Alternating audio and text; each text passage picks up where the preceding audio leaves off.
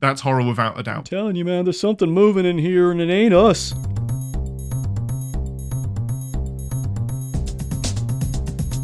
Hello and welcome to An Englishman and an Irishman Go to the Movies, the podcast that should be immediately nuked from space. It's the only way to be certain. I'm your Englishman, Ian Whittington, who shouts, "Get away from her, you bitch," whenever it's Sean's turn to edit. Joining me as always is the Irishman that is the very definition of game over, man, game over. It's Sean Ferrick. I love every bit of this. Guys, I know how much effort Ian put into that intro, and I am very proud of that. That was really good. Get away from her, you bitch! No problem. You're getting the edit every week. Just tapping into some very real feelings. Yeah, no, exactly. Like, if this sounds like a joke, it's not. Yep. Just means it was delivered right. Okay, hi, Sean. Hi, Ian. How are you? Considerably less sweaty than last week, which is nice. Yeah. Yes. It's calmed down, hasn't it? Yes, it has. Yeah, it's still warm, but it's now, I'd say it's gone back to Irish warm over here. Irish warm, which is actually sub-zero. Absolutely, yeah. Like, freezing. You know, we've put on a long sleeve top. Meanwhile, like, if it was this weather in, like, Central America, they'd all have frozen to death by now. Yeah, exactly. But, yeah, the parka's out. How are you? I'm very good. I'm very annoyed that we watch different movies, but we'll get into that in a little bit. We'll get into that, yes. Should we do some news first? To the news! To the news!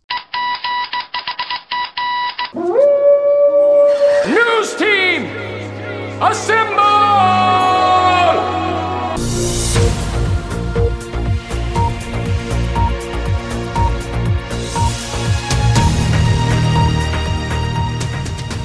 We have a trailer heavy news section. Well, it's not heavy, it's only two, but we have two new trailers that came out, Ghostbusters and Prodigy. Star Trek. Star Trek smacked my bitch up. I must say it was a bold direction that they've taken the franchise in, but I'm here for it.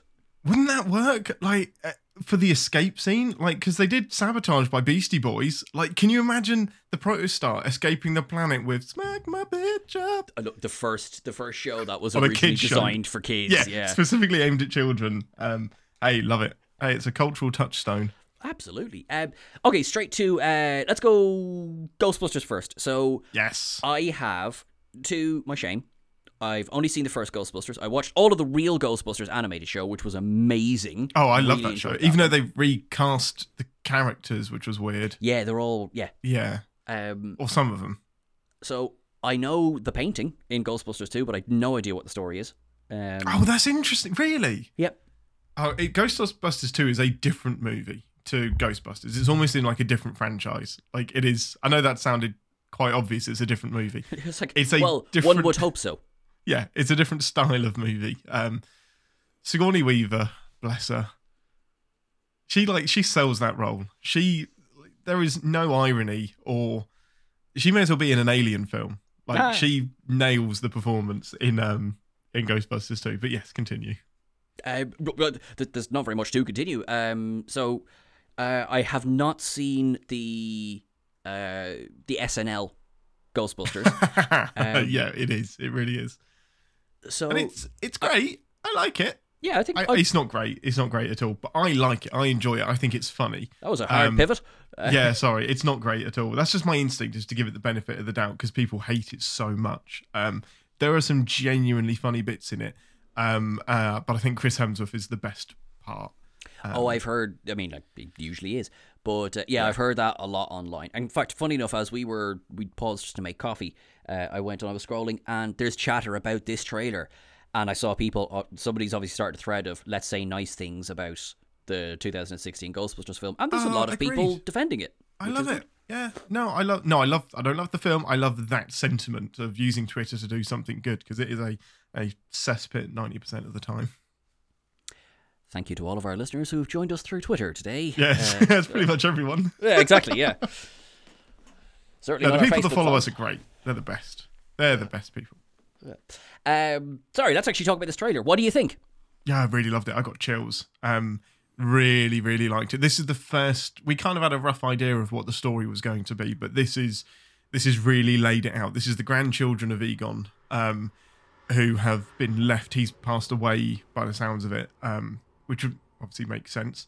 And it's a nice little tribute as well. And they've been left his house, and they find the Ecto-1, and they uncover some portal, which if I was going to guess, I would say that's the reason that Egon has built the house where he built it. I imagine that his retirement years was to watch over this portal, that maybe that was the last Ghostbuster mission, and they had to disband because they suppressed all of the ghosts into this one place.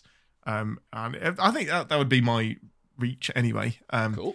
And so, yeah, it's now time to pass the mantle on to a younger generation. But there was just lots of...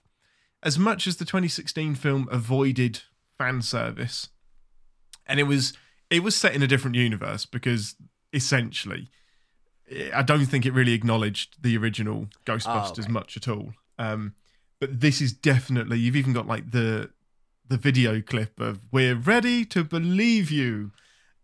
All of that is there on YouTube. The phone line is still active. Like that ending where he picks up the phone and says, "Sorry, we're closed." Oh, why is he manning the phone then? What's going on?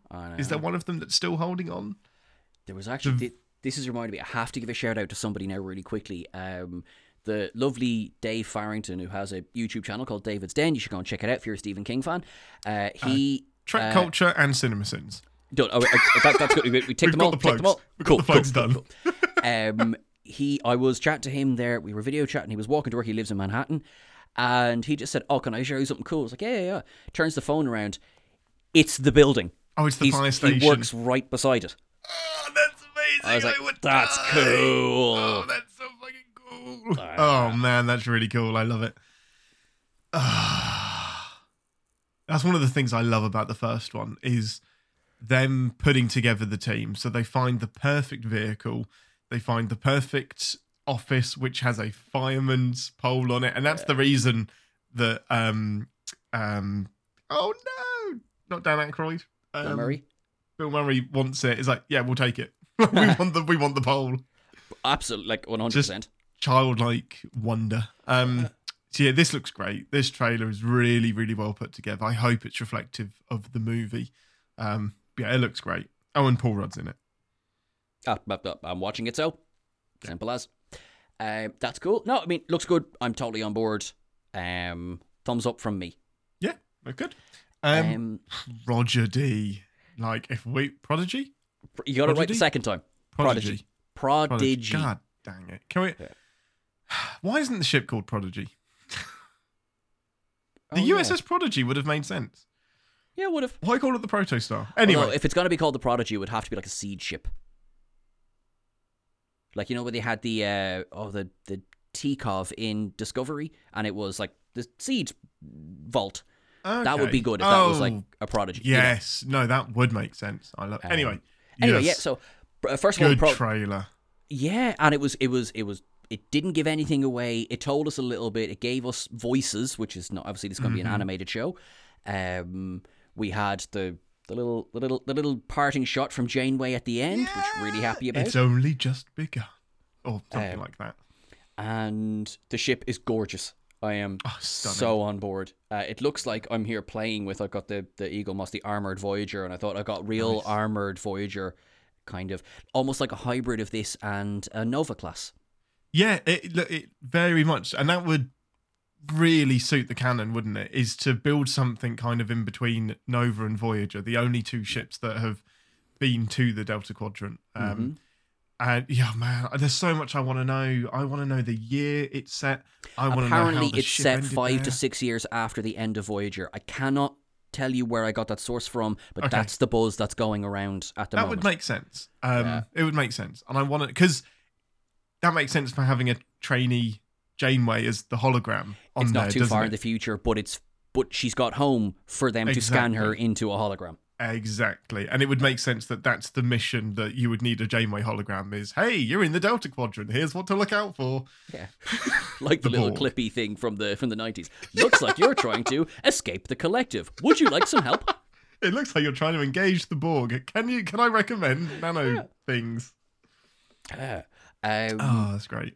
The cast looks good. The The Comic-Con panel was there on Friday. We didn't get an awful lot of reveals, although we got one thing which was either a mistake or a slip of the tongue from Kate Mulgrew. Okay. Which is where she said she guides the ship and the crew to a new galaxy. Oh. So yeah, this could have just been, she might have just misspoke. Yeah, she might have meant another part of the galaxy. Yeah, I hope so, because that doesn't make sense, really. Well, it doesn't, unless there is some sort of, like, we have had extragalactic travelers before. The Kelvins back in the original series were from, I think they were from the Andromeda galaxy. I don't mean, you're absolutely right. And I don't mean that it wouldn't make sense in the Star Trek universe. I just mean the story should be about this person or individual escaping whatever they're escaping. Is your mission about them escaping with a stolen ship, or is it about exploring a new galaxy? If you go to exploring a new galaxy, I think you're going to weigh the show down too much. Star Trek Atlantis. Well, exactly, yeah. I'm fine with that, and obviously then you've got completely, a bit like putting Discovery in the 32nd century, then you've got blank slate, do whatever you want. Yes, exactly, yeah, which is genius for Discovery. God damn, if you want to put a show in the future, just make a show in the future. Like, why was it ever a Kirk prequel? Like, put a show in the future, like the 2250s? Yeah. They were kind of... No, you know... I know, I'm teasing you. That my brain is so geared into Star Trek. I'm currently living in 2381, which was the furthest into the future that we've been in movies. I'm just waiting for the 2390s. That is true. That is true. No, Picard is in the 2390... Well, since then, but 09 Kelvin Trek, that Spock was from the 2380s. 2381, yeah. 2383, something like that. Yeah, it's a few years after Nemesis anyway. Yeah. And then Picard is 2399, I think, 2398. Yeah, it's just... We're still technically it's on the 24th century. And do you know what, Ian? This shit's important. We need to remember this. Yeah, I'm not even going to ironically disagree with you. It is important. The last thing I'll say just on this news segment is season 1 of Strange New Worlds has officially wrapped production. Yes. So we should be getting a trailer soon. We should. And Anson Mount is just the purest being on Twitter. He really, truly is. If he ever comes out as some sort of psycho killer, I will be very disappointed. No, he can't. Well, actually, we can't do Lower Decks disservice. That trailer came out and broke the internet as well. It's a massive resurgence for Voyager, isn't it? Like Tom Paris turning up on a plate. It's just... I love that. And Robert Duncan McNeil has been so funny on Twitter the last few days. He's lapped it up. Did you see that picture? It's a screenshot of, and I promise we'll get to the movie, but it's a screenshot of just Tom Paris looking kind of confused or something in an episode of Voyager, and it just says, that face when you're explaining to your friends why you're so excited that one of your favourite characters coming back as a talking plate. Yes! Huh? Yes. He's been such a good sport about it, and you see the remade plate that has the salamander children on it, or Tom as a salamander on it. It's like, this is the plate we want. But it just speaks to the depth of Mike McMahon's knowledge and love of Star Trek. Like, I couldn't do a better job. Like, I am encyclopedic, but I wouldn't have had the balls to pull out Star Trek commemorative plates and put that in as a reference. Like, that is really understanding what makes us tick. I love it. I agree. I think, I know there is strong opinions online. I think the franchise is in great hands at the moment. Of course, it is. And there will always be naysayers. There will always be... You could remake TNG. You could do it in every single way, and they would still hate it. Like, we have a Star Trek for everyone. We have kids. We've got Lower Decks, which is doing your reference. We've got Picard, which is an extension of TNG. We've got Discovery doing something new. If one of those isn't for you, you're probably not for television anymore. You should probably just stop watching TV, because nothing out there is going to be what you want it to be. Right, now, we've just cancelled ourselves, or we've got huge new following. One or the other. Yeah, one of the two. Yeah, it's one of the two. Okay. You could take the lead on this one. I am much excited. The more I think about it, the more I'm so excited to do this series on Alien. I love it. So excited. I was buzzing after last week and just watching Aliens. I just want to pull it apart, because this is I've seen Aliens less than Alien, obviously. And it's just such a different movie. That's really interesting. Okay, kicking off straight away, there is the debate. So, of the Alien series, there is loads of different... There's a lot of varying quality, sure enough. But everyone seems to be fairly universal that the first two films are basically perfect, right? I say basically, don't worry. Yeah, no, agreed, yeah. Yes. And whether or not we personally agree exactly, with that or not, yeah. We're never going to find a film that you think is perfect, Ian. Never. It's not going to happen. And that's fine. I have accepted this. Locke and Whiplash. That was ridiculously easy. Found them. I personally, I enjoy watching Aliens more. I think Alien is the better film. Agreed. Oh, wow. Okay. Apart from I enjoy watching Alien more. So I agree with that sentiment in general, and I think for 99% of the population that's probably true. But I just prefer, and I think 10 years ago, I could confidently say I would 100% agree with you. But the last kind of 5 years, I've just lent more towards films that take their time and. More mellow. Who's ever described Alien as a mellow film? It's nice, but you know what I mean. You just put it on the background, like just chill out. Bah! Alien. I probably just blew out the mic there. Sorry. But Aliens is non-stop, and it's what kind of took me out of it was the quippy one-liners, which are fun and entertaining, but they remind me that I'm watching a movie. Super entertaining. Alien, it's an atmosphere to be a bit, oh man, I hate that I'm going to say this. It is a mood. It is the movie is a mood of itself. Yeah, that's really no. I mean, I'm not saying I disagree with you. I think that's really, really interesting. I think Alien, we have spent much time discussing Alien. We know why Alien is brilliant, right? And it's a fantastic film. Aliens, I think it is. James Cameron has achieved in his career something that very few people do. He has made two of the best sequel movies ever. This and Terminator 2. Yeah, correct. Absolutely. The man just makes a movie. Like, he almost rejects the original. So it's going to be set in the same universe, but Terminator 2 is a... Oh, it's different in every... different movie. It's a different movie. I need to stop saying that. Yes. Two movies that are different movies. Indeed, they are. It's almost a different genre again to Terminator 1. It is, you're right. Spins it on its head entirely. And I think that's how you need to make a sequel. I think you need to not just copy-paste the format and replace the character names. Do something different. I agree. No, I agree. And he successfully does that with Aliens. Sigourney Weaver has given interviews. She's gone on record as saying only James Cameron could have made Aliens. At that stage, and we will discuss when Ridley Scott came back to the franchise, but Ridley Scott was not the man to make the sequel. And no shame, no problem with that. He made an amazing first film. Yeah. James Cameron is... Yeah, he is a challenging individual. I don't mean that he's probably is problematic. He probably got a wardrobe full of bodies, but apparently he is a tyrant, and he was particularly bad on the set of Aliens. Not that he was beating people up or anything like that, but you worked to his time. He did not work to yours.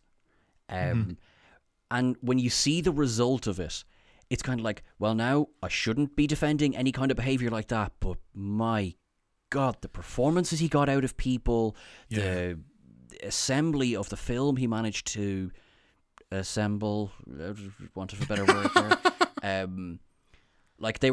They were making this right up until the 11th hour. Yeah. And make it really, really clear that you should not have an abusive workplace, but I understand the stresses of a director. I don't understand the stresses of a director. I can appreciate the stresses of a director. They're not just, wouldn't this shot look nice? And roll the cameras, and you need to feel more. They're project managers. They are organising so much shit. It's not just the fun stuff that you see behind the camera.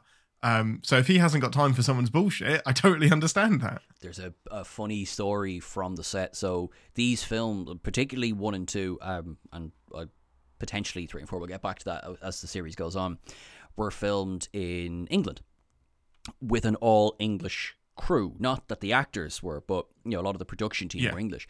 And very quickly on set, basically, a line was drawn through the production where there was the English and there was the Americans. Interesting. And Lance Henriksen, now you can, a lot of this is available on the excellent Alien Quadrilogy box set. Again, we are not being sponsored by Alien Quadrilogy, but please buy that box set. It's incredible. I wish. And he says, at 11 o'clock, everybody would walk off whatever job they were doing because the English need their tea. He was, it's so funny, and I assume it has to have been embellished as the years have gone by, but you could see it in him. He was just like we were in the middle of a shot and they would just walk out. I don't think that's embellished, because I have worked in retail long enough and worked in many different shops across multiple businesses, and the tea break is the most political thing in the entire world, and that you will not be disturbed. If you are mid-customer, somebody will take over from you so you can go and have your tea break. That is one, and that's just retail. That's not something that has a tight deadline. So yeah, I totally see it. I just think it's hilarious because, I mean, I've worked retail as well, and there is an element to that. I was in a restaurant years ago now, and it was the lunch rush. So there's strike number one, right? So, and someone turns around and says, "Oh, I'm going on my break now," and we'd all just kind of looked at them. It's like, "No, you're not." "No, you're not. Get back on whatever section they were in." It's like, "Get back there." "Oh, but I've been working X amount of hours." And I do respect, you have to have a break, that's fine. But read the room. But come on. Pick a moment. But yeah, that's hilarious. Maybe mid-shot. Maybe wait. Although then on the flip side, again, coming back to why I bring this up, about James Cameron would be like, "Okay, right, I think we've nearly got it. Let's go for take 103. Yeah, I'm done. There is a bit of that, and I think there was a bit of that on this film, that there was a lot of stress went into making this film. And I've made this point before, but if you have to take 200 shots to do the take, you're probably not directing properly, because then you get to the point of, statistically, one of these is going to be good just by random chance, not because you've done something deliberate. I actually agree. Yeah, no, I think I'm not saying that, to bring Star Trek into it, Jonathan Frakes had this nickname of Two Takes Frakes, as in you would usually get it then. And I think that's fantastic if you can manage that, right? I think that would be particularly good directing and acting and, of course, everything. Yeah. A few takes, sure. Over 100? No. Yeah. If you haven't got it by then, you're probably not going to get it. That's what I'm thinking. But yes, Aliens.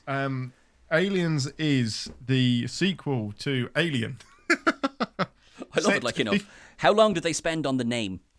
Yeah, I mean, it kind of works. Perfect, it really does. This is Alien, but more of them, which actually would have been a great film. Alien, but more of them. And a queen. One of the great taglines. The first two films in this series... In fact, the three of them, but we'll get to the third one next week. But the first two films in this series have fantastic taglines. One, in space, no one can hear you scream. Two, this time it's war. Yeah, this time it's war. And yeah, it is. We're now prepared. In inverted commas. But yeah, set 57 years after the events of Alien, but picking up exactly where we left Ellen Ripley. It sounds like I'm reading this from somewhere, but I'm not. She is rescued by a salvage ship and returned to the orbit of Earth, where nobody believes her until they lose contact with the colony, which has now taken up roots on the dreaded alien-ish planet. She's then asked to accompany a team of Marine? Yeah, Marines. It is Marine. Yeah, Marines, Space Marines. To rescue the colony, find out what's going on, and kill the aliens if possible. Wackiness ensues. Wackiness ensues. No one believes her.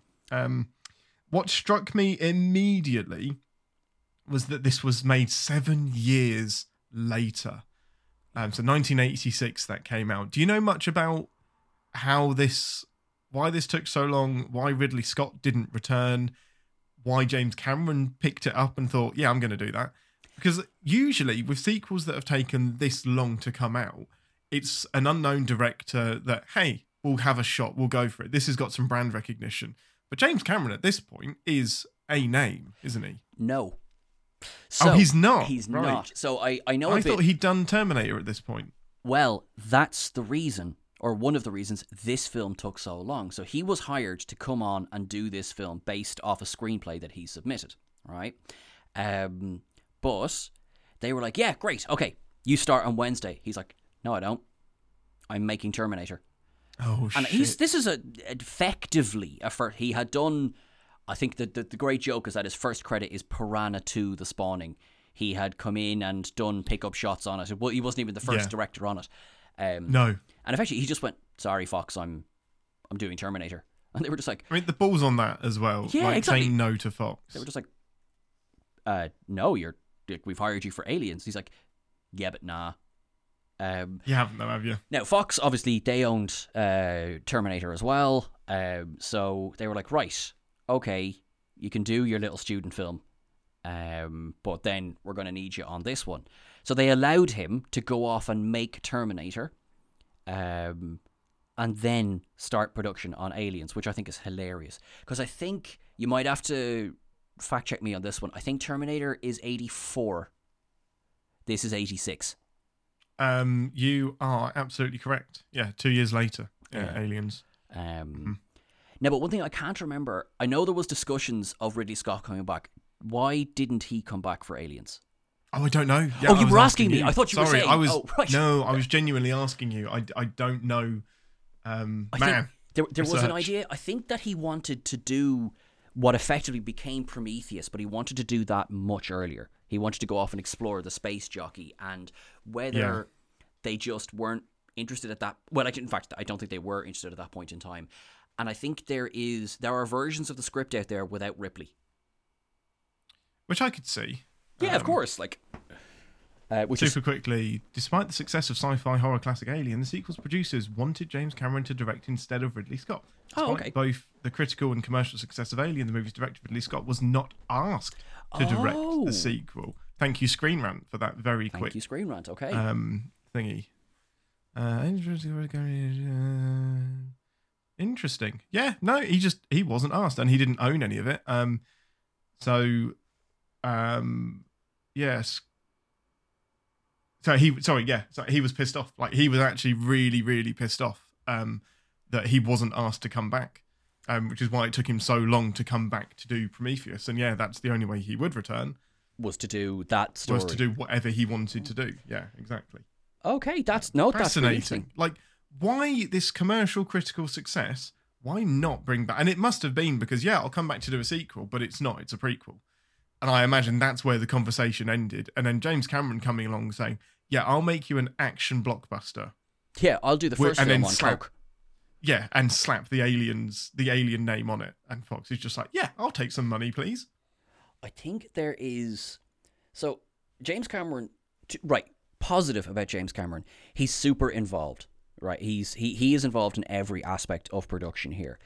I think there was bad blood on this film between the studio and H.R. Giger, because I don't think he got credit for the design of it. Because obviously, as you can see, the design of the aliens are slightly different in this. You lose the dome and you get a kind of a ridged crown on the aliens. Yeah, it's more jagged, definitely. And, you know, because these are the warrior aliens, whereas I think, now, this is from the expanded media, that there's so many different types. The one of the first... And please, internet, correct me if I'm wrong. I think that's the drone alien, as in like a bee drone.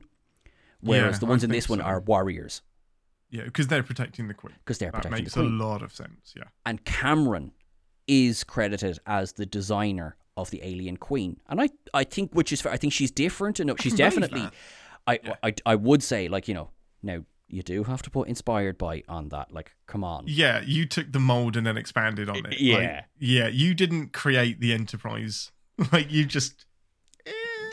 Yeah. But like, so it's like, credit where credit is due. The Alien Queen looks amazing in this film. Yes. Like, honest to God. Like, and they haven't. No, they haven't topped that design since, I think. There are more different designs, and there are very impressive ones, but I don't think they've topped the Queen. Covenant is my favourite because it's the cleanest. It seems like the purest iteration of it for me. But I get that. Yeah, the Queen is absolutely, it's stunning. Yeah. And this movie, it kind of turns the alien species into the Borg in a lot of ways. And I only noticed it on this watch. You have a queen, they're basically assimilating the ship and turning it into an environment for themselves. Mm. They are abducting humans and cocooning them and basically turning them into aliens or using them as vessels. It's very Borgy. Yep. I can see that. And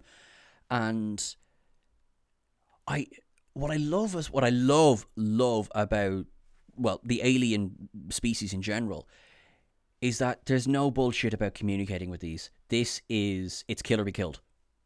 Well, they're bugs, aren't they? So when the power gets turned off towards the end of the movie, they're all in disbelief because, like, how can the power get turned off? They're bugs. Like, they're not intelligent, they're animals.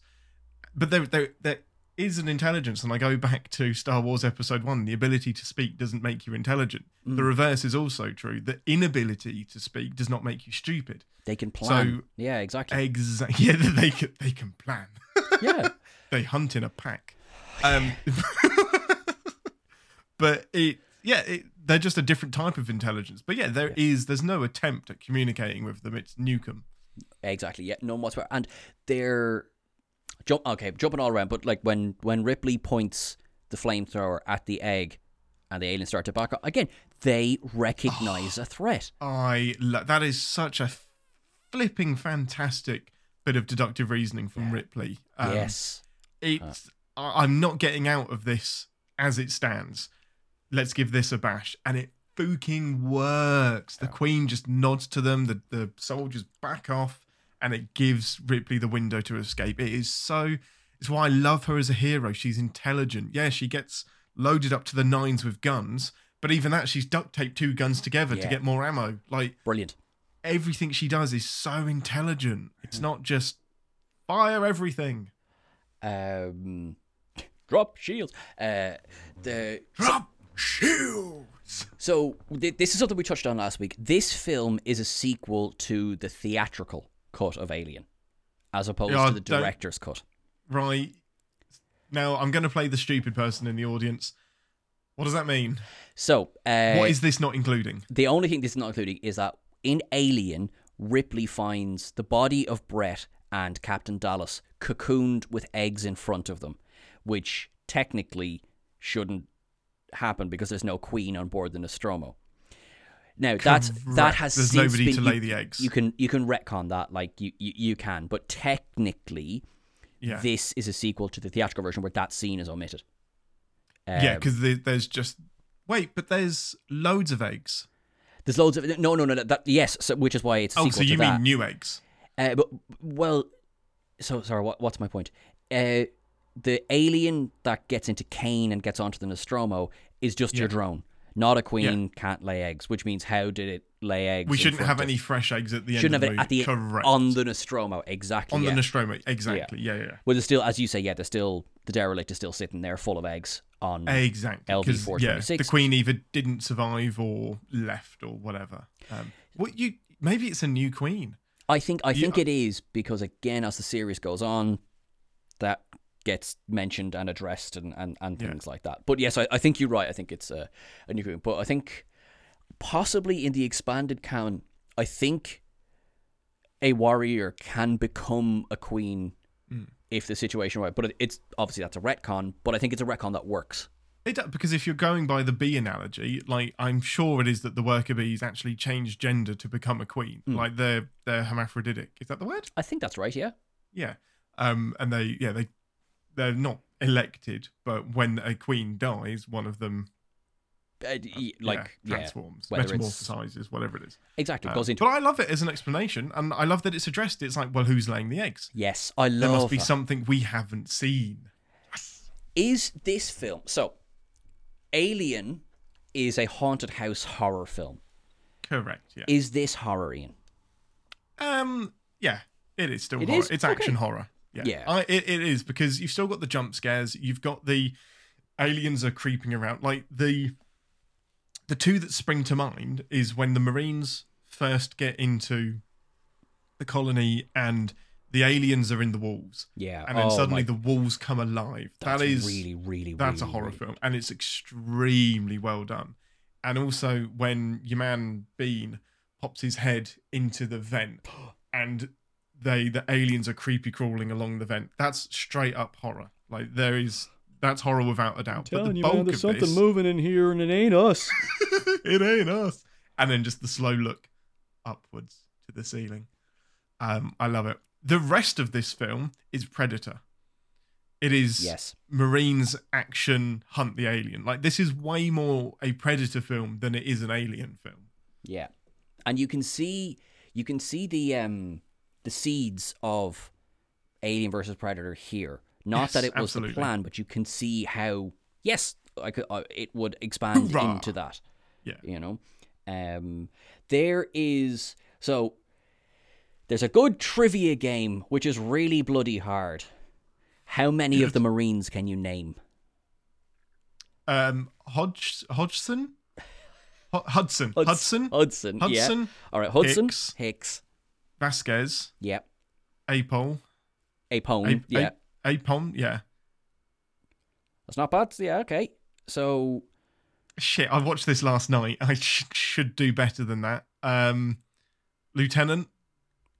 Concussion. Do you know his surname? The IMDb page is down there. Don't do it now. Lieutenant Scaredy Pants. Burke, who isn't a Marine. Burke is a Marine, but that's okay. That's okay. Yeah. Ripley, who isn't a Marine, but she's an advisor to the Marines. No, I haven't got the rest of them. I did quite well.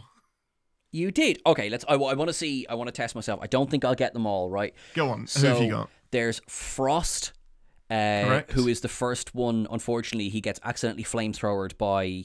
Which is the worst death. Oh, that's awful. Such a dick move. Lieutenant Gorman. Nice. We have Spunkmeyer, who is killed off screen. We have Drake, who is Vasquez's friend. Nice. Who I love. Like, that little bond between them and how Vasquez reacts when he dies is... That's really well done. Perfection. Yeah. We have Dietrich, who I think is the one who flamethrowers Frost. Correct. She's the first one to get lifted up to the ceiling. Now, this is where it starts to get harder. Okay, so there is... They're listed on the computer screen at the beginning for, at least 2 seconds. Now, there's the one... So, I can't remember who pilots the dropship. I can't remember her name. That is... her name... Okay, while you're looking, I'll see if I can guess another one. And then is it Crow? Oh, I didn't have Crow. Okay, so sorry. Crow is another one. Yeah. Pharaoh. Pharaoh is the pilot. Corporate Pharaoh. And then there is Wierzbowski. Go on, Shawnee. Wierzbowski. Well done. Yeah. I think that's it. Is it? That's 12. Mate, you've only missed. Who have I missed? No, I think you got them all. Because I'm trying to think of that the lunch scene where they're all having. No, mate, you did it. You got all of them. Other than Pharaoh. Pharaoh and Crow. Crow I didn't get. Okay. Well done. Thank you very much. All right, so between us, we should be able to... The things we celebrate. It's good to know this stuff. Right, okay, so what was the point of all of that? Because I feel so bad for some of them, but... in an excellent style. So I struggle to remember names, but I remember every face because they're so well portrayed. This is what both films do really well, is the personality. You can, again, criticize the film for taking an hour and a half before it shows you any aliens, but it's worth it. It's so worth it. Or just the cryo scene of all of them waking up, the banter you get between all of them. Apone, that absolutely, I love the military. I love waking up. Every meal is a feast. Every mission is a crusade. Another day on the farm. Shake it, ladies. He himself, the actor, is at least ex-military. Or is it? He might have been fantastic. A current Marine at the time. But yeah, so I think. Do you want me to get you your slippers? I was like, yeah, if you could, boss. Look into my eye, and nothing else. That's it. Oh, look into my eye. What I like a lot about this as well is it shows.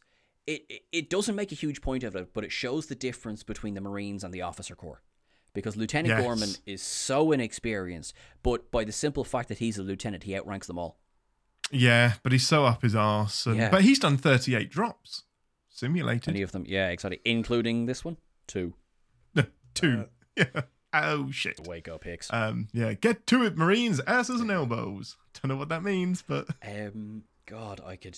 Yeah, I'm playing the film again in my head. So it's just so... It's so good. Well, let's roll back to the beginning. What was really... frustrating for me was plot twist. It's so good. So here's what I hated. Here's what I hate about it. And actually, I don't hate about the movie, because this is the emotion it wants to evoke in you. Is that nobody believes Ripley? They're worried about the price tag that is on the Nostromo and the fact that she blew up the damn ship with apparently no reason to. But it's great because it gets you frustrated and it gets you on Ripley's side again immediately, but watch the damn tape. It's on the Narcissus. Like, if this is insurance, it's all there. Just watch it. Don't just case closed and never, just out of sheer morbid curiosity, watch. Why wouldn't you watch the tape? How much of an inconvenience is it to watch video proof of what happened on the ship? That's what I can't get past. I can't logic that away in my brain. I don't know how you can be that ignorant and that evil, that you don't watch the proof. Your second word there is, it goes away toward explaining it from my head. So, spoiler, not spoiler, you can tell it from the start. Burke is scum, right?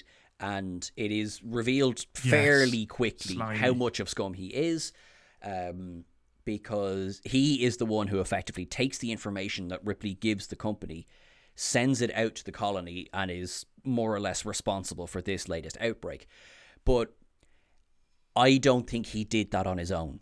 I think he did that with the other people in the, or at least some of them, which is why, because as you said, like, I've got my finger on the play button. No, we don't need to see it. But because they have watched it. Right here. Don't need to see it. And that was, okay, that...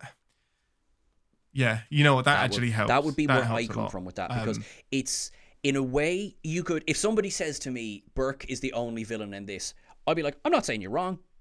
You know, he's clearly the main villain. But he's not... Yeah, I know he says that this will get me rich, but it's getting him rich through his company. He'll get a bonus, he'll get a promotion, he'll get a great salary. He won't make a lump sum. Exactly.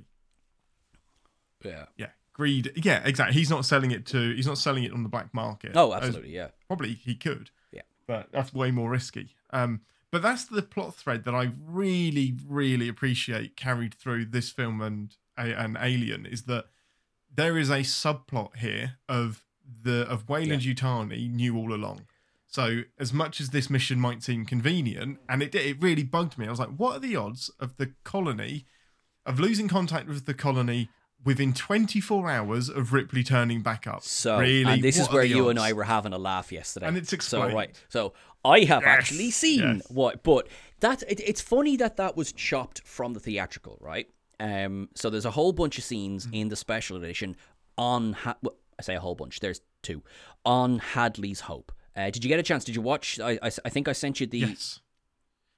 You did send it to me. I did not watch it. I send you the winning numbers for the lottery, and you won't. Sorry, I know. Anyway, right. So you get it's not a lot, but you do get an extended scene. So initially, we cut to Hadley's Hope when it's still populated, and it's horrific because you know it's coming because there's a lot of kids and toddlers, and Then there's two, the head of the colony chatting, going, oh, we just got orders to go and try this map thing where no one's been.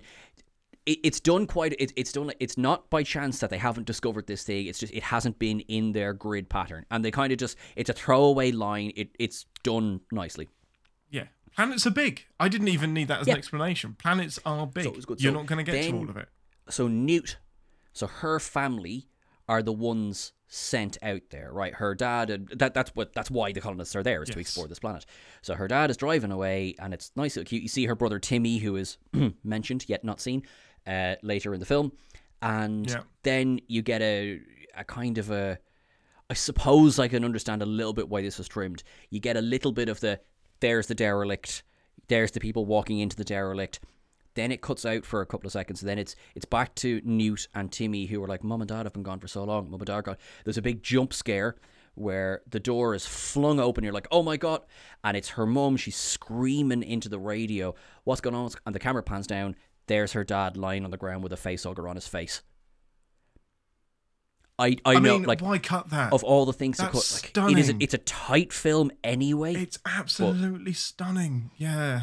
But it's such a good setup, and you still get that you still get it, but it's not until 2/3 of the way in where Ripley pulls Burke to one side and says, "I'm going to expose you because I know that you, as soon as you found out from me about the derelict ship, you sent the family." Yeah. To go and investigate it, knowing that there was a possible risk there. And that's all you know. That's the only kind of few lines that you get explaining that, no, you lost contact with the colony because Ripley came back, not out of coincidence. So for me, that kind of reconciles everything in my brain nicely. But that scene that you've just described is such a fantastic reintroduction to everything, isn't it? I think it's crucial. It's crucial. Yeah, of all the scenes to cut, like there's other bits that you could trim down. Although I have to say again, and this is emblematic of James Cameron films, it's tight. I think it would be hard to cut more than he did cut. So I presume there was just mandates. Like, listen, now it has to be a certain length for the cinema. So I just don't get it.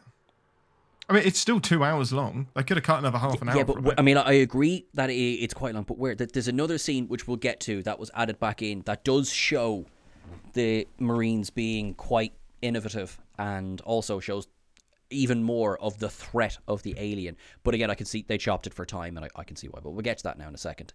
So that is why they lose contact with the colony, is that Burke takes that information, sends it to the colony, sends somebody out there, and he is literally the complete catalyst for what happened. Well, absolutely. Yeah, he awakens them. So they're probably just, the aliens are having their own little... Well, they're still eggs. They're still eggs, sorry. Yeah. So there might be a couple. Yeah, so they disturb the eggs. Yeah. So the eggs only activate when there's something near them, don't they? That's it, exactly, yeah. Yeah. So, whereas there's nothing for the facehugger to latch onto. That's it. Like, I've wondered about that, and I don't think we see it in later things either, later films. There's no, like, no, actually, I hate using AVP as a reference, but I think both of the AVP films, you get more cases of the facehuggers going for a wander, whereas in pretty much all of the rest, it's like, no, it's literally the egg. I guess because even in this one, it escapes from the glass. Well, it doesn't escape from the glass. Burke releases it from the glass into the room when Ripley and Newt are locked in the medbay. Yeah. Or the science lab, whatever. Both. I don't know. Yeah. So, yeah. Okay. I really liked that this picked up from where Alien finished. I didn't want a 20 years later or 6 years later where we're going to pull Ripley out of retirement and send her to this planet. I think that the way it was picked up was fantastic. Like, the shock of a 57-year time jump means you don't have to worry about things being consistent too much. Oh, do you know what? Sorry, I feel both bad. So here's another scene that you've missed because it's only in the special edition. Ripley had a daughter called Amanda who died of old age while she was...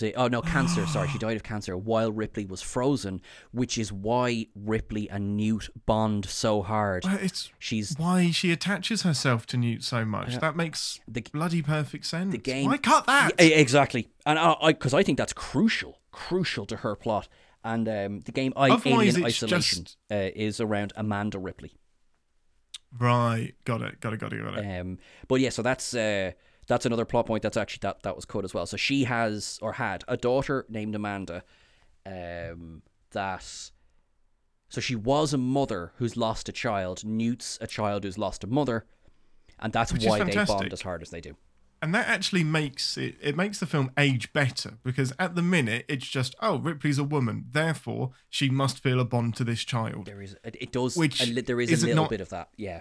Yeah, not every woman has to be a mother, and it's insulting that if you don't feel that attachment, oh, you're not a real woman.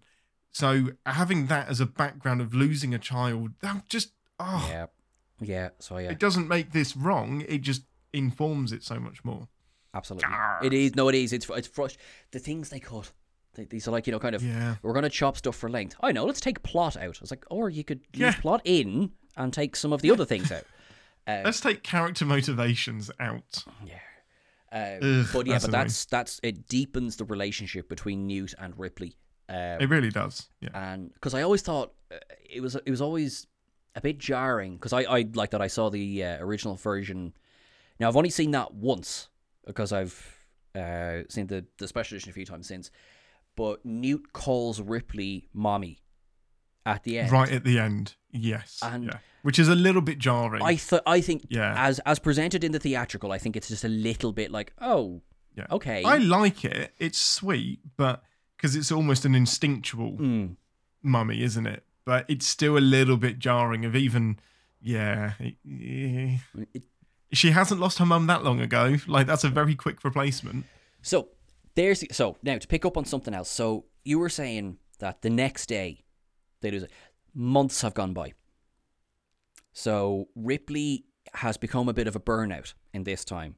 The only thing that's actually really said is that, or the only thing that kind of telegraphs is the fact she's cut her hair, right? So it's almost not said at all on screen. So I might be getting part of this from... how do we know that it's months? Because she has been working, and all the way through, she's been struggling, trying to make ends meet, and she is down to her last option.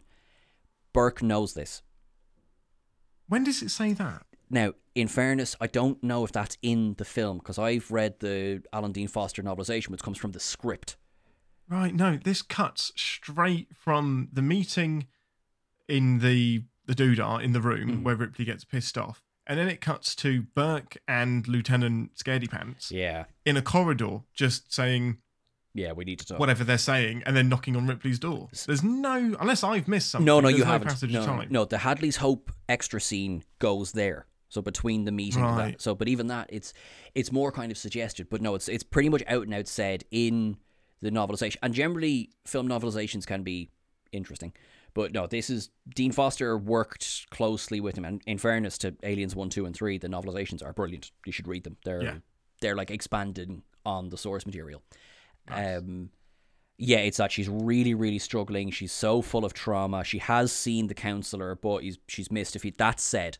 Actually, there you go. That's said in the film, that Burke has spoken to her counsellor and that he thinks she's not making good progress and she has missed a few meetings. So that's kind of suggesting that it has been a bit of time.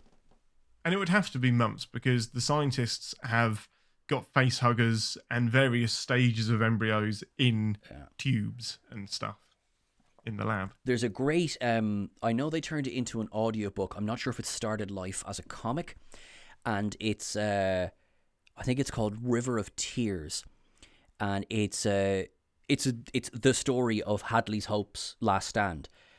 And it's awesome. Grim, because from the first panel, only Newt is going to make it out of here.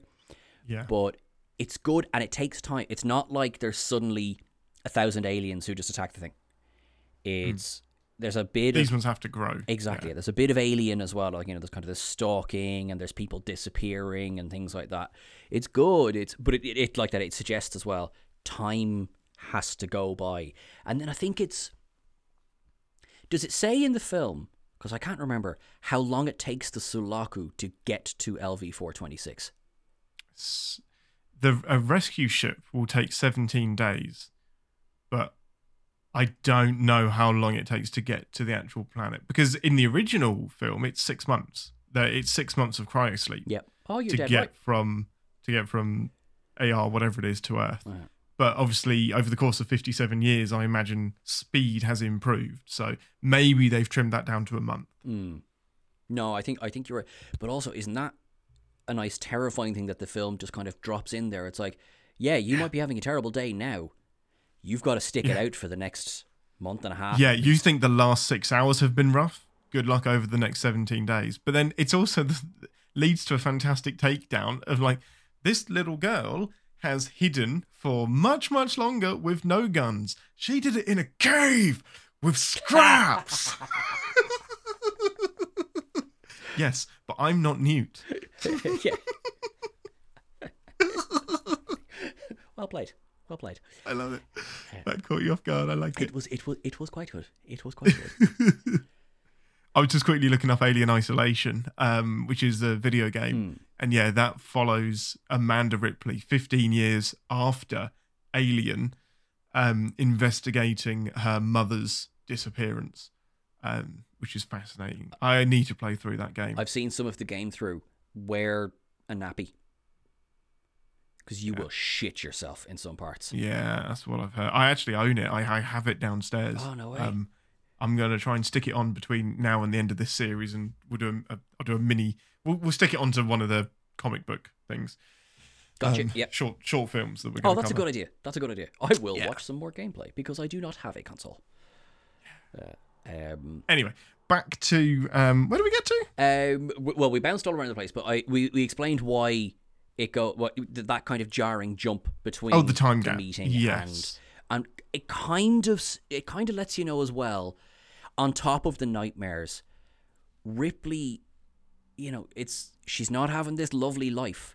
It's not in no way is this a suicide mission, but it is. Basically, she hasn't come back a hero. Exactly, she really hasn't. And Burke dangles the "I'll get your flight" status activated again, because right now she's driving those, obviously, plot.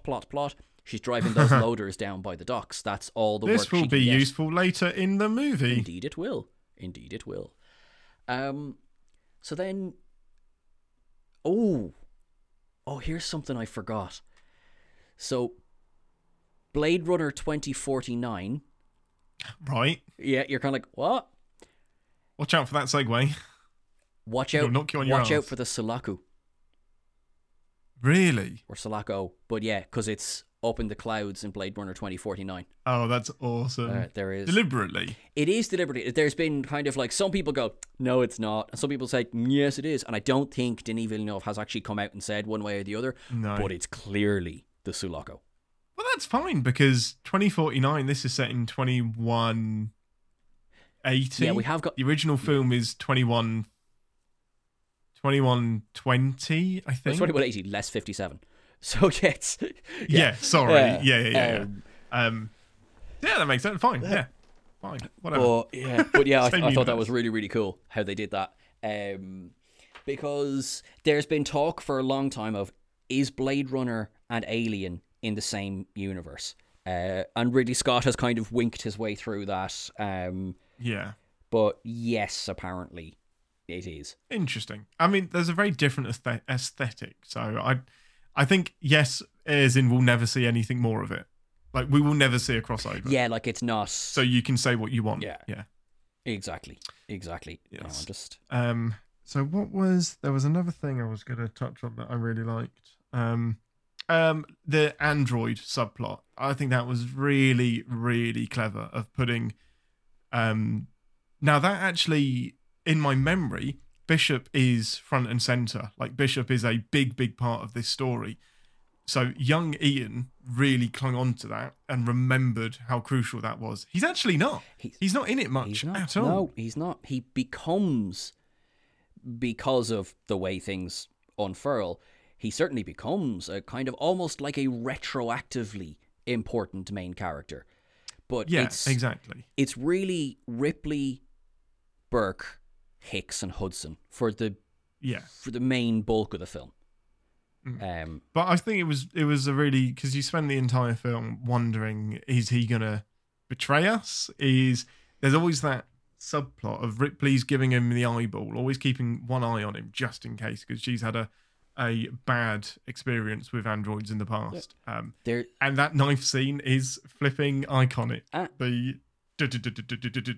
And to a certain extent, obviously it was sped up. It is real. That was Lance Henriksen. Now it's sped up, but that is Lance Henriksen doing that. That's and amazing. They didn't tell Bill Paxton that they were going to do that. Oh, that's so cool. That's how you lose a finger. I thought you never miss, Bishop. I really like as well. So this is something where Star Trek and Aliens also comes together. Asimov's laws for robotics. Yes. You know, correct. I cannot kill or by inaction allow a human to be killed or harmed, which is one of the three laws of robotics of Asimov. Look at me doing my homework. Yeah. But it never should have happened. That should be a kill switch. And also so here's something, right? So Ash, back in the first one, Bishop calls him a Hyperdyne model. Yes, which is like, oh no! In this one, he's called a Hyperdyne model as well. In Aliens, sorry, yes, that's what. Yeah, that's what. So Hyperdyne model. I think he's like Hyperdyne model 800. I'm just like, mate, like really, like at this point, just turns the camera, and go, watch Terminator. Please watch Terminator. Yeah, I really like that. I really like that. That's so funny. But no, I think that was a clever dynamic. I really liked that, and the way he saves the day and grabs Newt as well. Yeah. It's so sweet when she's falling. He's just a good. It's well acted, well performed. That he's such a sweet android. Synthetic life form. Yes, exactly. God, yeah. Racist. And I like a lot of Ripley's reactions in this. They could be seen as very annoying. I like that. Like. No. She is suffering from PTSD so badly. Yes. And you literally see a victim become a survivor in this film, I think. Yeah. Not to say that she didn't but Alien, Ripley's story is full of reactionary adrenaline, which is not to say that this isn't, but there is, in this case, she has more of an idea of what she's getting herself into. She's a bit more proactive, whereas, the first one is fight or flight. Yeah. This is more thinking. Like, she could fly a lot easier here, but she picks fight. Choose to live. Yes. I think that Ripley has gone down in cinema history because of the two films. I think if there had just been Alien, you would still remember Ripley. It's a great performance by Sigourney Weaver, but she's Oscar nominated for this one. Yeah, and the iconic shots are in this one. Like when the elevator doors open and she's got the guns, like that was right in my head. And holding Newt close to her is, good shit, good stuff. Oh. I guess they turn up and the Marines are wiped out extremely quickly with extreme prejudice. And this is one of my negatives for the film is that you don't get, because there's so many aliens, they become less of a character. So the Queen is a character, but the aliens are cannon fodder. Yes, they are. It's just open fire and you get chunks of aliens appearing. And suddenly it's like, oh, they're not indestructible. All it takes is 50 bullets and you'll turn them into mush. Yeah. Yeah, you still get the acid blood on you, but you don't get a clear shot of them either, really. Not until the back end of the film. This is a lot more flash alien dead. Flash alien dead. I think that's I think that's part of, because you're right, you're 100% right in saying that, similar to the first film, it does take a long time to get going. The only difference, which is a wink to the camera, is Ripley's nightmare on the Gateway Station where there's a chest burster. And you know what? If you're going to cut a scene, cut that. I agree, but I think this is a bit... I don't like it. This is the Lost World Jurassic Park school of filmmaking, which is like, oh, you like dinosaurs? Grand, 5 minutes in, here's the dinosaurs. Yeah, you know? I know. I just don't... Yeah. But I agree with you. It's really cheap because I can imagine a world where you bring back Sigourney Weaver and kill her within 5 minutes and that's your film. So I... First watch, I believe that's what's happening. Mm. And I believe that that she dies, and then it's all a dream. It's just it's all a dream. Really winds me up because you can do anything. Exactly. There's no laws. There's no consequences. Exactly. You can bring the android back and have him kill some people. Yeah. Like, it's cameo from Oh Dear. Yeah. But so let's say that scene aside. Yeah, we're a good hour in before they're walking into this thing. Do you know what I love, Ian? And it's so grim. It's when they find all of the location tags and they're all in the one place together. And they're just looking at it. Still there. Oh, that's horrific. And they assume they're still alive. And it's like, nope. That's horrific because you're just like, oh. And the one that's still alive, and she's like, kill me. Please, please kill me. Like, that's horrible. It's horrific. I really like it. Yeah, no, I like it. Yeah, it makes a lot of sense. But yeah, it's rough. Funny enough, this was the first time well, we've only had two real chest bursters. It's the first time they had arms. He didn't have arms in the first one. They have arms in this one because basically they were just like, I mean, like, I get that he could chew his way out, but how does he pull himself out? Yeah, but how does he? That was the explode. Yeah, that was the kind of the logic behind that. So that's why the alien has little arms. Nice. And Ripley actually refers to this as a pregnancy in this film. Does she? Yeah. So she says it's when... oh, man. I wish I'd made a note of it. Anyway, she does say that whatever's happening to the people in cocoons, like whenever this impregnation happens, and they all look at her, and she's like, well, what else do you want to call it? Okay, yeah. Oh, unfortunately she's dead, right? Yeah, she's absolutely right. So that's really hitting that point home. Oh, and as well, when Hudson's looking at the screen and says, hey, look, Apone and Dietrich, they're still alive. Ripley's just like, no, they're not. Nope, forget about them. What I like is that they all have gut reactions. She's the one that has the science. So at that point, they're all like, no, one half of them is saying, let's go and rescue them. The other half is saying, we need to leave and go, just get out of here.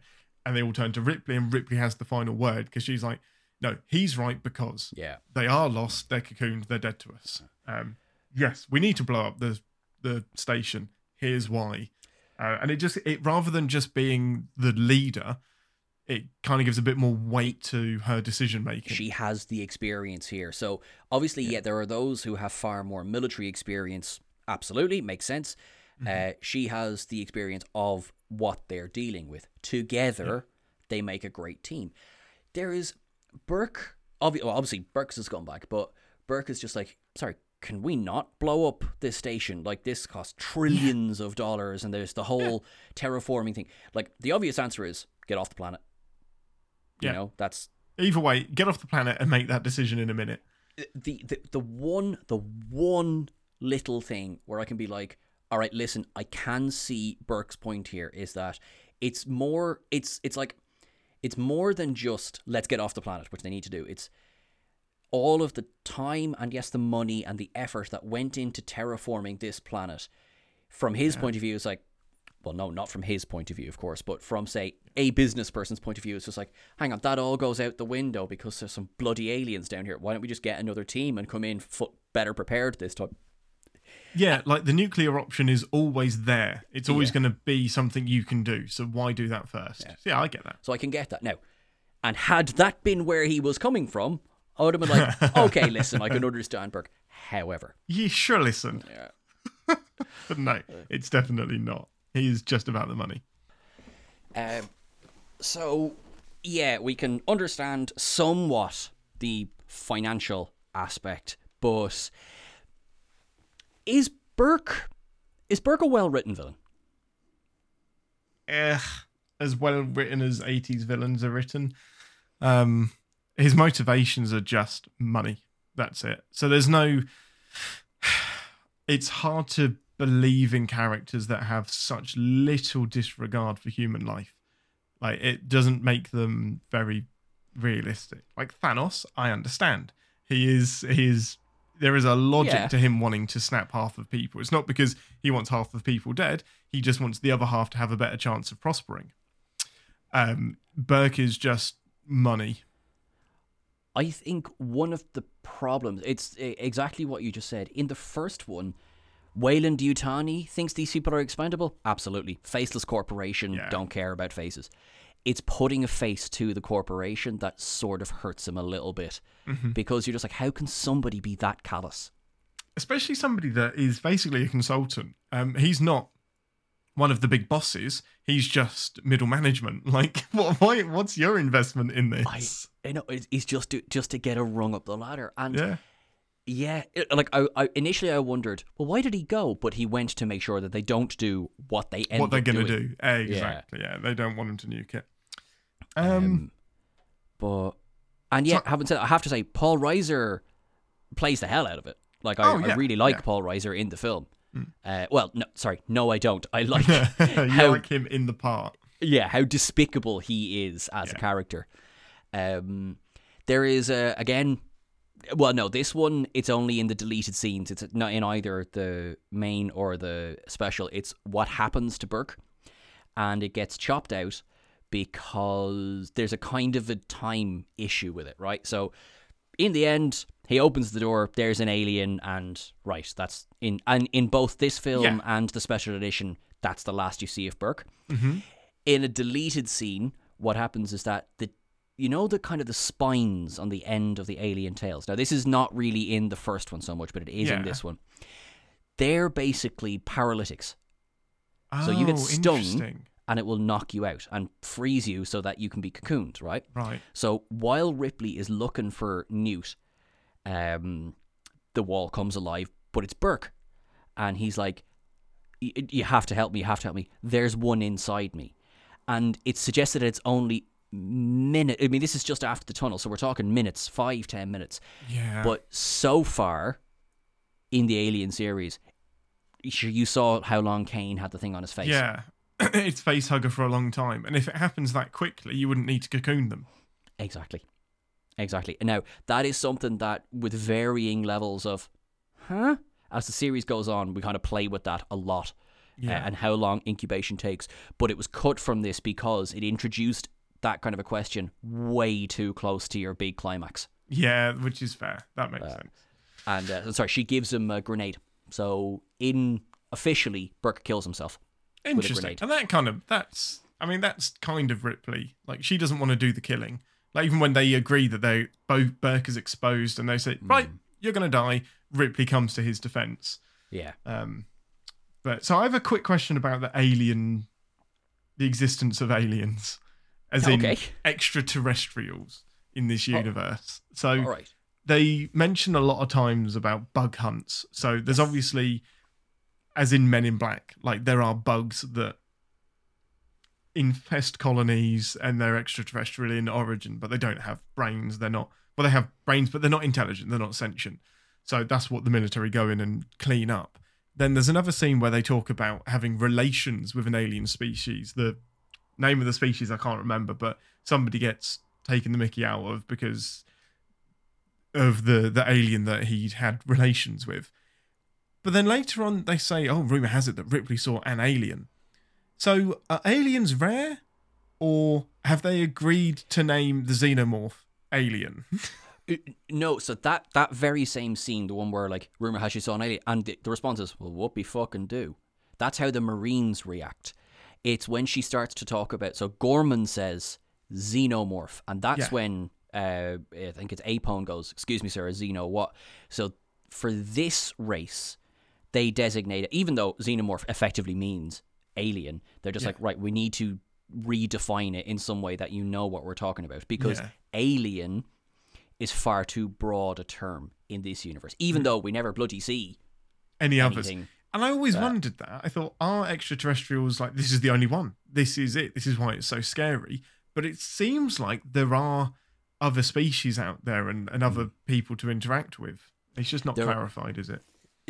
That's it. And there is, there's a bit that's kind of left up to, kind of, right, do whatever kind of interpretation you want in it. Yeah. I got it that they have, by pure accident, all the ones they've met have either, you've been able to communicate with them, which is how Hudson was able to, I love the way you phrase it, it's how Hudson was able to fuck an alien. Yeah. And they've been to such a low level of development where it was just like, just get some gas and blow them out. Whereas these are, not only are they physically devastating, they're also, as you discussed earlier, they're intelligent. Exactly. These guys can fight back. And that's something they haven't encountered yet. Yeah, I guess so. Because in Alien, I was expecting more of a, oh my God, we found alien life. Like, this is, regardless of what it is, this is big fucking news. Which means, no, they must know that aliens pejoratively exist. This is just a new one that they haven't discovered yet. Well, that's what I think. Because I think back in Alien, the discovery of the signal, there's no there's no holy shit. Like, they ask, is it extraterrestrial in origin? And Donald just goes, don't know. So I think, yes, there has been contact. You know, it's been confirmed. Yeah, there's contact out there. Yeah. Close encounters of the third kind of thing. Yeah. But this is the kind of like, oh, holy Christ, we need Star Trek and not this universe. Yeah, we need phases. It works. So so after the massacre of all the Marines. Yeah. And I think before the lab scene with the two facehuggers, special edition, the Marines they check out what weapons they have. So there's a bit of this left in thing, and they go, we have X amount of guns, we have X amount of ammo. Yeah. Grand. What they also have are two sentry guns, right? Okay. And these things are, I mean, they're automated, and they've got like a ton of ammo. And so what they do is there's two main access tunnels that they try and block off, but they know, having seen the devastation left from when the colonists try to do the same thing, they're like, well, we're not going to be able to hold them out forever. Set up these sentry guns and, let's see if this holds them out. And I can see why it was trimmed, because it is quite tense, but in the end it just kind of brings you back to, and now we have these guns. But you get an extended scene of the aliens do break in, and the sentry guns mow them down. Yeah. But the tenseness is you keep watching the ammo counter, and the aliens still keep coming. They keep coming. I like that. Because it kind of explains a bit about how they got into the roof as well, because that's still not explained. Like, that's... It's not explained at all. And like in the theatrical versions, when they just come through the front door. Yeah. Whereas this, they did try that. Interesting. I like that. Yeah. Man. It's good. No, I have to say it's good. There's some stuff that they can't. That's interesting. I suppose that brings us to the finale, really. It's a very different finale to Alien. I mean, is it? She still blows it out into space. It literally blows it out into space. But like you said, this is planning. This is not reactionary. And it's... I mean, I don't care that Newt is being chased, because I know she's not going to die. But the time that gives us for Ripley to suit up and the doors open... Oh, talk about iconic moments of cinema. Oh, Ripley in the loader. Just get away from her, you bitch. So good. So good. Like, so well written, so well directed, so well acted. Yeah. And like, when she goes face to face with the Queen, you're kind of like, she dead. Yeah. Oh, wait, no. She's alive. Now, and I believe it. Now, and there's a bit of, you can't just beat this alien in hand-to-hand combat with one gun. Like, that would have been disappointing. Oh, yeah. You're now on almost a leveler playing field by making her the same size as the alien. And I love it. There's still a little bit of, well, if the Queen just thought for a second, stab her, or like just stab her with your tail, do something. You can outthink a human in a heavy loader. There's a little bit of that. There is a little bit of, like, and especially this is where, as the series goes on and it begins to rely on CGI, and I have to say, AVP, I'm not a fan of, but the Queen does look very good in AVP, but the Queen is CGI and fully articulate in AVP. Yeah, exactly. It's just like, that Queen's not getting beat by a power loader. No, not happening. It's still a physical thing, and I like that. I mean, I don't like some of the physical stuff in this film, but we'll get onto that in a minute, but... The Queen itself, that's a actual It's not CGI, and I love that. I respect sticking to that for this movie. The introduction of the Queen is... Oh, it has to be one of my favourite scenes in the entire series. It's so just where she's good. And it's not just the little mouth coming out of the big mouth. Like, there's an entire alien head that's coming out of a bigger head that's... Oh, it's so well done. So well done. So... possibly the most frightening scene, just for a short moment then. Yeah. Then the action kicks back in again, but just that big reveal, the soundtrack basically dies off. It becomes more soundscape than soundtrack. Yeah. And she's just Ripley huge. She's oh massive. My good God. Props. Incredible. Didn't even mean, sorry, I meant props and well done, but also the prop is incredible. Yeah. And that's what, again, we miss that in modern cinema. Models just have gone, just not used anymore, which is sad. However, there are some bits of this film which do not hold up. Like, any of the... Lay it on me. The shuttle. So anything with that ship in space and going into the atmosphere, it looks like the animatronic RoboCop monsters. What are they called? The AR-15... Not AR-15s, that's Star Wars. I honestly, I can't remember. I know what you're talking about. And they just looked ridiculous. Like they almost look stop motion. Yeah, I don't think it's aged particularly well. It definitely stands out like a it stands out like a model ship against a poor green screen. But yeah, the green. I was thinking that because they do the, and this is something Cameron does in both of his Terminators as well. It's the. I can't remember what the name of the technology is, but where you basically it's when you're driving a car and it's clearly a screen around you. And it does take out of the movie a bit. It's that trying to be a bit too ambitious with your... Like, Star Trek was doing it better. Like, it shows the ship going into atmosphere, landing. It just, it stands out like a sore thumb. And the ship crashing on its way to pick up the colonists and the aliens got on board, that, it looks... That one stands out particularly for me now, I have to say. It's maybe it's the depth of it or something. You can clearly see like that. It's like you guys are standing in front of the TV. Like, it was just a bit too early to do that. I love the scene's great, but it does a bit too early to have been doing stuff like that. But yeah, anything with actual models, surprise, and actual props holds up really, really well. Absolutely. I just want to give it just a little, I have to do a special little shout out to just Hudson in that moment. That line is iconic. That's it, man. Game over, man. Game over. I almost forgot that it came from this film. Like he's such a negative Nancy, isn't he? He's just like screaming every line, we're all going to die. I love him. Poor old Bill Paxton. Yeah. Gone way too early. Bless his heart. But we will never forget him because it's game over, man. Game over. Great. Anything else, Sean? Is there anything else that stands out about Aliens that we need to cover off? Probably loads. Like the entire final punch up, but particularly that poor Bishop. Ripped. I mean, he did everything. He was and he done all the hard stuff and then just gets ripped apart. Like, absolutely torn to shreds, the poor guy. But at least I love the fact that he survives. Yeah. Technically. Kind of. They can just rebuild his lower section. I mean, he's not fully functional in multiple techniques right now, but... he's fully functional in absolutely zero techniques right now. But he makes it back. I guess the little love story between Bean and Weaver...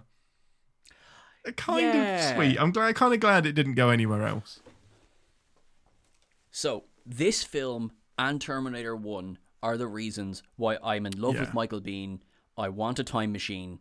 He is the perfect man, and I will fight anyone who says different. And my God, if anything bad ever comes out about him.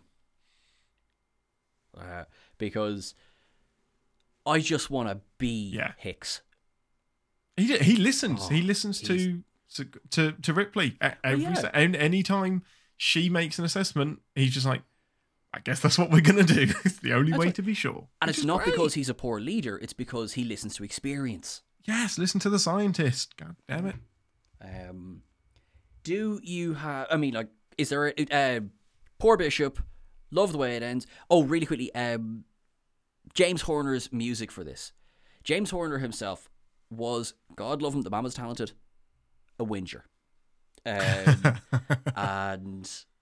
it, in fairness to him, the man had a horrendous time on this film.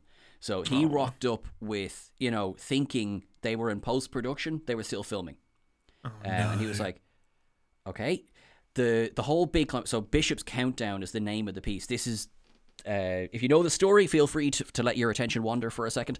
So this entire scene, he wrote that that big dun dun dun dun dun dun dun overnight because James Cameron recut the entire scene after he had already scored it.